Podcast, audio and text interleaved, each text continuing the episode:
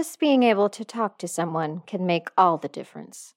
For Christoph, the birds, the deer, and the animals of the wild are his only companions. That's when things were easy. Now a slave to the wolf riders of the Khan Dakin, all hope is at risk of being lost in a sea of suffering.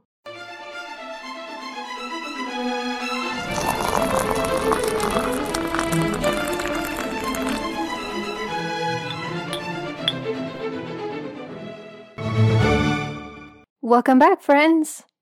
Today's teaser from Endless Ink Books comes from Earth's Final Chapter, Volume 1, Book 14 Promised Land. The sun is shining fiercely out here lately. It's utterly delightful. But it does make me think sadly of my late feline show producer, Tito, whose passing took place one year ago this month. Tito was a mostly white kitty who spent the first part of his life outdoors in the glaring sun, and that's why he eventually developed a type of carcinoma on his fearsome little face. Tito did not actually believe in death, so he continued on as the brutal leader of the household for four years before finally departing. So, in honor of our dear Frank and Tito, do remember not to let your white kitties and doggies spend too much time in the sun. You can also honor him by signing up as a member of Frank and Tito's Memorial Club on the show's Patreon. That's just $1 a month. Join up at patreon.com forward slash history obscura.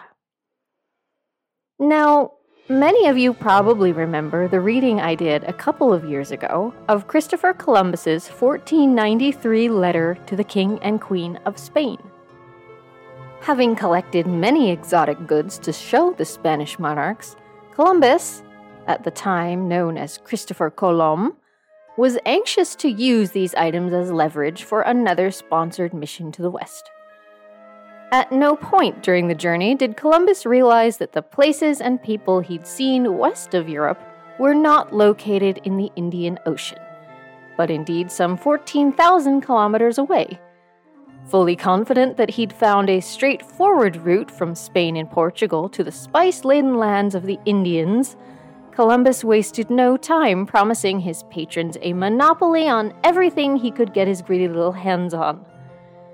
His governorship of the island of Hispaniola was a disaster, in which Columbus was responsible for the routine beatings and executions of Spanish colonists along with native people with whom he disagreed.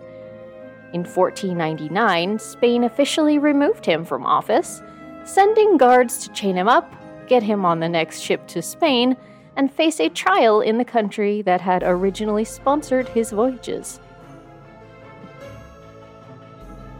And, shortly after this all happened, once upon a time, Bartolome de las Casas was one of the first Spanish settlers in the Americas following Columbus's discovery.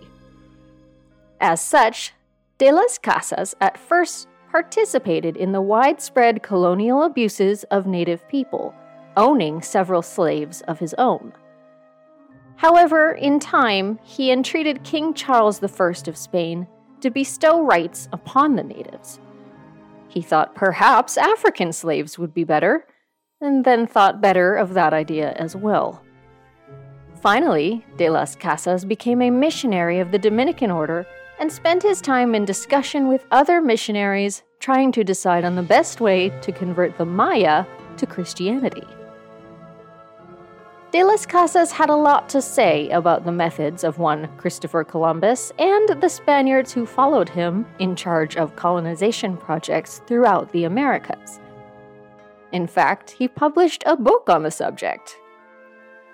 Let me read to you from A brief account of the destruction of the Indies, or a faithful narrative of the horrid and unexampled massacres, butcheries, and all manner of cruelties that hell and malice could invent, committed by the popish Spanish party on the inhabitants of West India, together with the devastations of several kingdoms in America by fire and sword, for the space of forty and two years from the time of its discovery by them.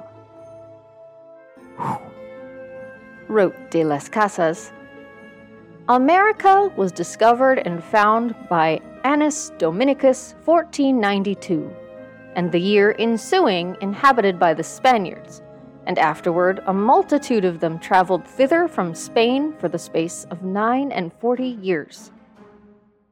Their first attempt was on the Spanish island, which indeed is a most fertile soil, and at present in great reputation for its spaciousness and length, containing in circumference 600 miles. Nay, it is on all sides surrounded with an almost innumerable number of islands, which we found so well peopled with natives and foreigners that there is scarce any region in the universe fortified with so many inhabitants. But the mainland, or continent, distant from this island 250 miles, extends itself above 10,000 miles in length near the seashore, which lands are some of them already discovered. And more may be found in process of time.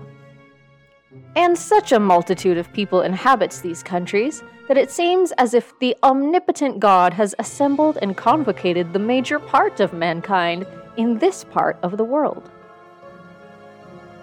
Now, this infinite multitude of men are by the creation of God innocently simple, altogether void of and averse to all manner of craft, subtlety, and malice, and most obedient and loyal subjects to their native sovereigns, and behave themselves very patiently, submissively, and quietly towards the Spaniards, to whom they are subservient and subject, so that finally they live without the least thirst after revenge, laying aside all litigiousness, commotion, and hatred.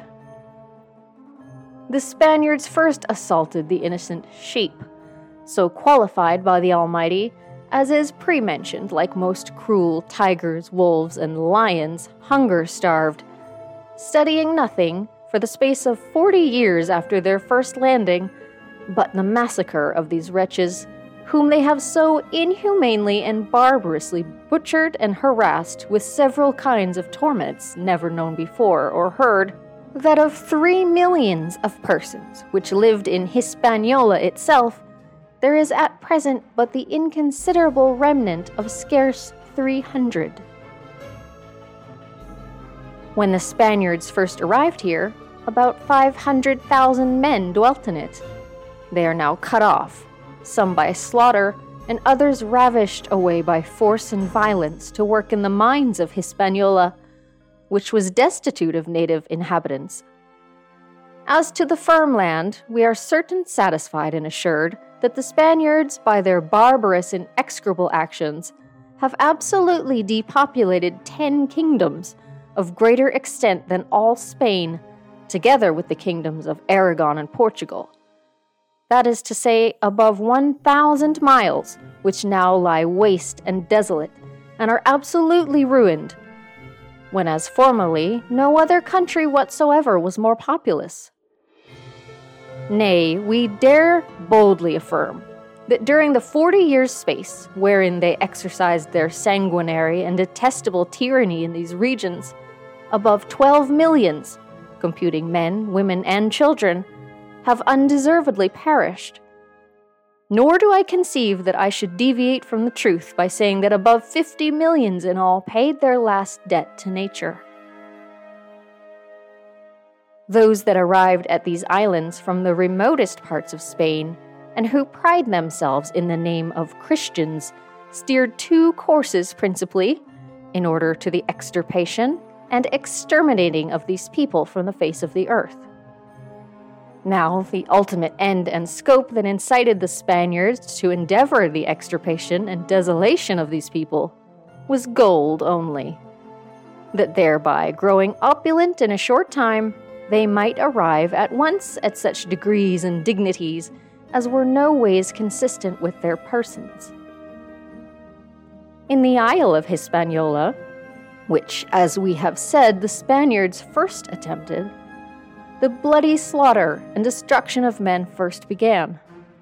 For they violently forced away women and children to make them slaves, and ill treated them, consuming and wasting their food, which they had purchased with great sweat and toil.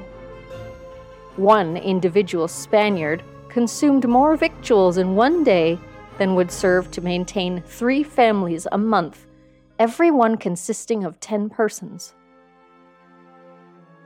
Now, being oppressed by such evil usage, and afflicted with such great torments and violent entertainment, they began to understand that such men as those had not their mission from heaven, and therefore some of them concealed their provisions and others to their wives and children in lurking holes. But some, to avoid the obdurate and dreadful temper of such a nation, sought their refuge on the craggy tops of mountains. For the Spaniards did not only entertain them with cuffs, blows, and wicked cudgeling, but laid violent hands also on the governors of cities.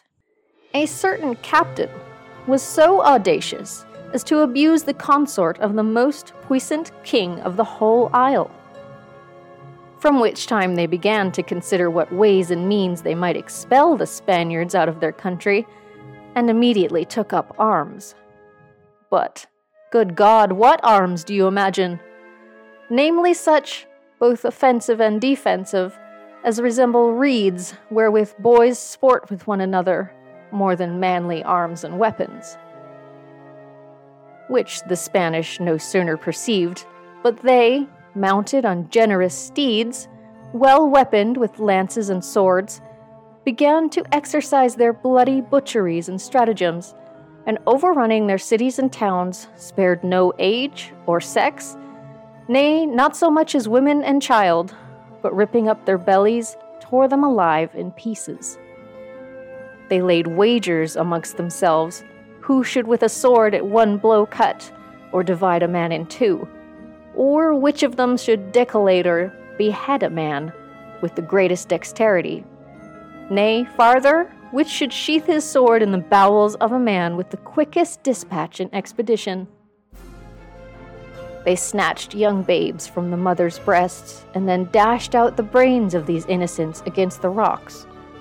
Others they cast into rivers, scoffing and jeering them, and called upon their bodies when falling with derision, the true testimony of their cruelty, to come to them, and inhumanely exposing others to their merciless swords, together with the mothers that gave them life. They erected certain gibbets large but low made, so that their feet almost reached the ground, every one of which was so ordered as to bear thirteen persons, in honor and reverence, as they said blasphemously, of our Redeemer and his twelve apostles, under which they made a fire to burn them to ashes whilst hanging on them. But those they intended to preserve alive, they dismissed, their hands half cut and still hanging by the skin to carry their letters missive to those that fly from us and lie skulking on the mountains as an exprobation of their flight. The lords and persons of noble extract were usually exposed to this kind of death. They ordered gridirons to be placed and supported with wooden forks, and putting a small fire under them, these miserable wretches, by degrees, and with loud shrieks and exquisite torments, at last expired. I was an eyewitness of these and innumerable number of other cruelties. And because all men who could lay hold of the opportunity sought out lurking holes in the mountains to avoid as dangerous rocks, so brutish and barbarous a people, strangers to all goodness, and the extirpators and adversaries of men. They bred up such fierce hunting dogs as would devour an Indian like a hog at first sight in less than a moment. Now, such kind of slaughters and cruelties as these was committed by the curs, and if at any time it happened, which was rarely, that the Indians, irritated upon a just account, destroyed or took away the life of any Spaniard, they promulgated and proclaimed this law among them that 100 Indians should die for every individual Spaniard that should be slain.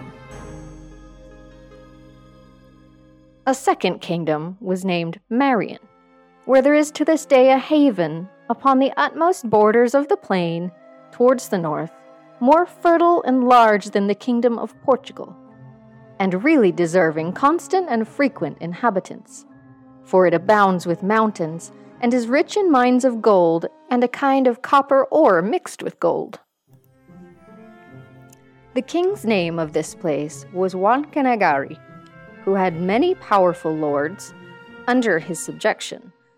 The first that landed in this kingdom when he discovered America was an admiral well stricken in years who had so hospitable and kind a reception from the aforesaid Guacanagari, as well as all those Spaniards that accompanied him in that voyage, giving them all imaginable help and assistance, for the admiral's vessel was sunk on their coasts.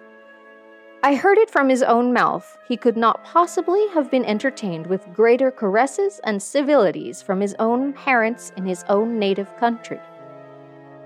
But this king, being forced to fly to avoid the Spanish slaughter and cruelty, was deprived of all he was master of, died in the mountains, and all the rest of the potentates and nobles, his subjects, perished in that servitude and vassalage, as you shall find in this following treatise. Another captain, taking leave of Quito, was followed by a poor Indianess with loud cries and clamors begging and beseeching him not to carry away her husband, for she had the charge of three children and could not possibly supply them with victuals. But they must inevitably die with hunger.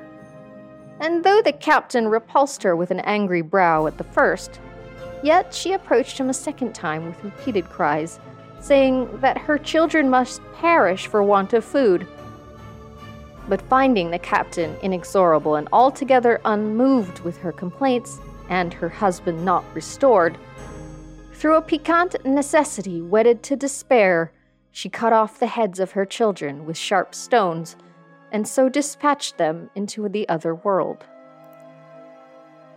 The captain then proceeded further to another city, and sent some Spaniards that very night to take the Indians of the city of Tulicui who next day brought with them above a hundred persons, some of which, whom he looked upon to be able to carry burdens, he reserved for his own and his soldiers' service, and others were chained and perished in their fetters. But the little infants he gave to the cacique of Tutuli, above said to be eaten up and devoured, whose skins are stuffed with ashes and hung up in his house to be seen at this very day. And in the close of this letter, he shuts up all with these words Tis here very remarkable and never to be forgotten that this tyrant, being not ignorant of the mischiefs and enormities executed by him, boastingly said of himself, They who shall travel in these countries fifty years hence, and hear the things related of me, will have cause to say or declare that never such a tyrant as I am marched through these regions and committed the like enormities. To conclude, the Spaniards first set sail to America not for the honor of God, or as persons moved and merited thereunto by servant zeal to the true faith, nor to promote the salvation of their neighbors, nor to serve the king as they falsely boast and pretend to do. But in truth, only stimulated and goaded on by insatiable avarice and ambition, that they might forever domineer, command, and tyrannize over the West Indies, whose kingdoms they hoped to divide and distribute among themselves. By all these indirect ways described, they hoped to disappoint and expel the kings of Castile out of those dominions and territories that they themselves might possess and enjoy it. Finis. Bartolome de las Casas' account of what he denounced as thoroughly unchristian devastation at the hands of his fellow Spaniards was shipped to King Charles I of Spain. This manuscript, as yet not formally published as a book, was largely responsible for Charles's implementation of the new laws of the Indies for the good treatment and preservation of the Indians, which abolished native slavery for the first time in European colonial history. Relations between the original inhabitants of the Americas and the Spanish colonials remained chaotic, but the new laws were able to liberate several thousand natives from slavery.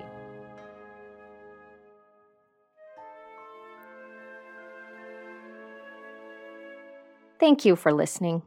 Please consider supporting the show via buymeacoffee.com forward slash history obscura or Patreon. And please do take another cookie before you leave. Aladdin will show you the way out. Good night.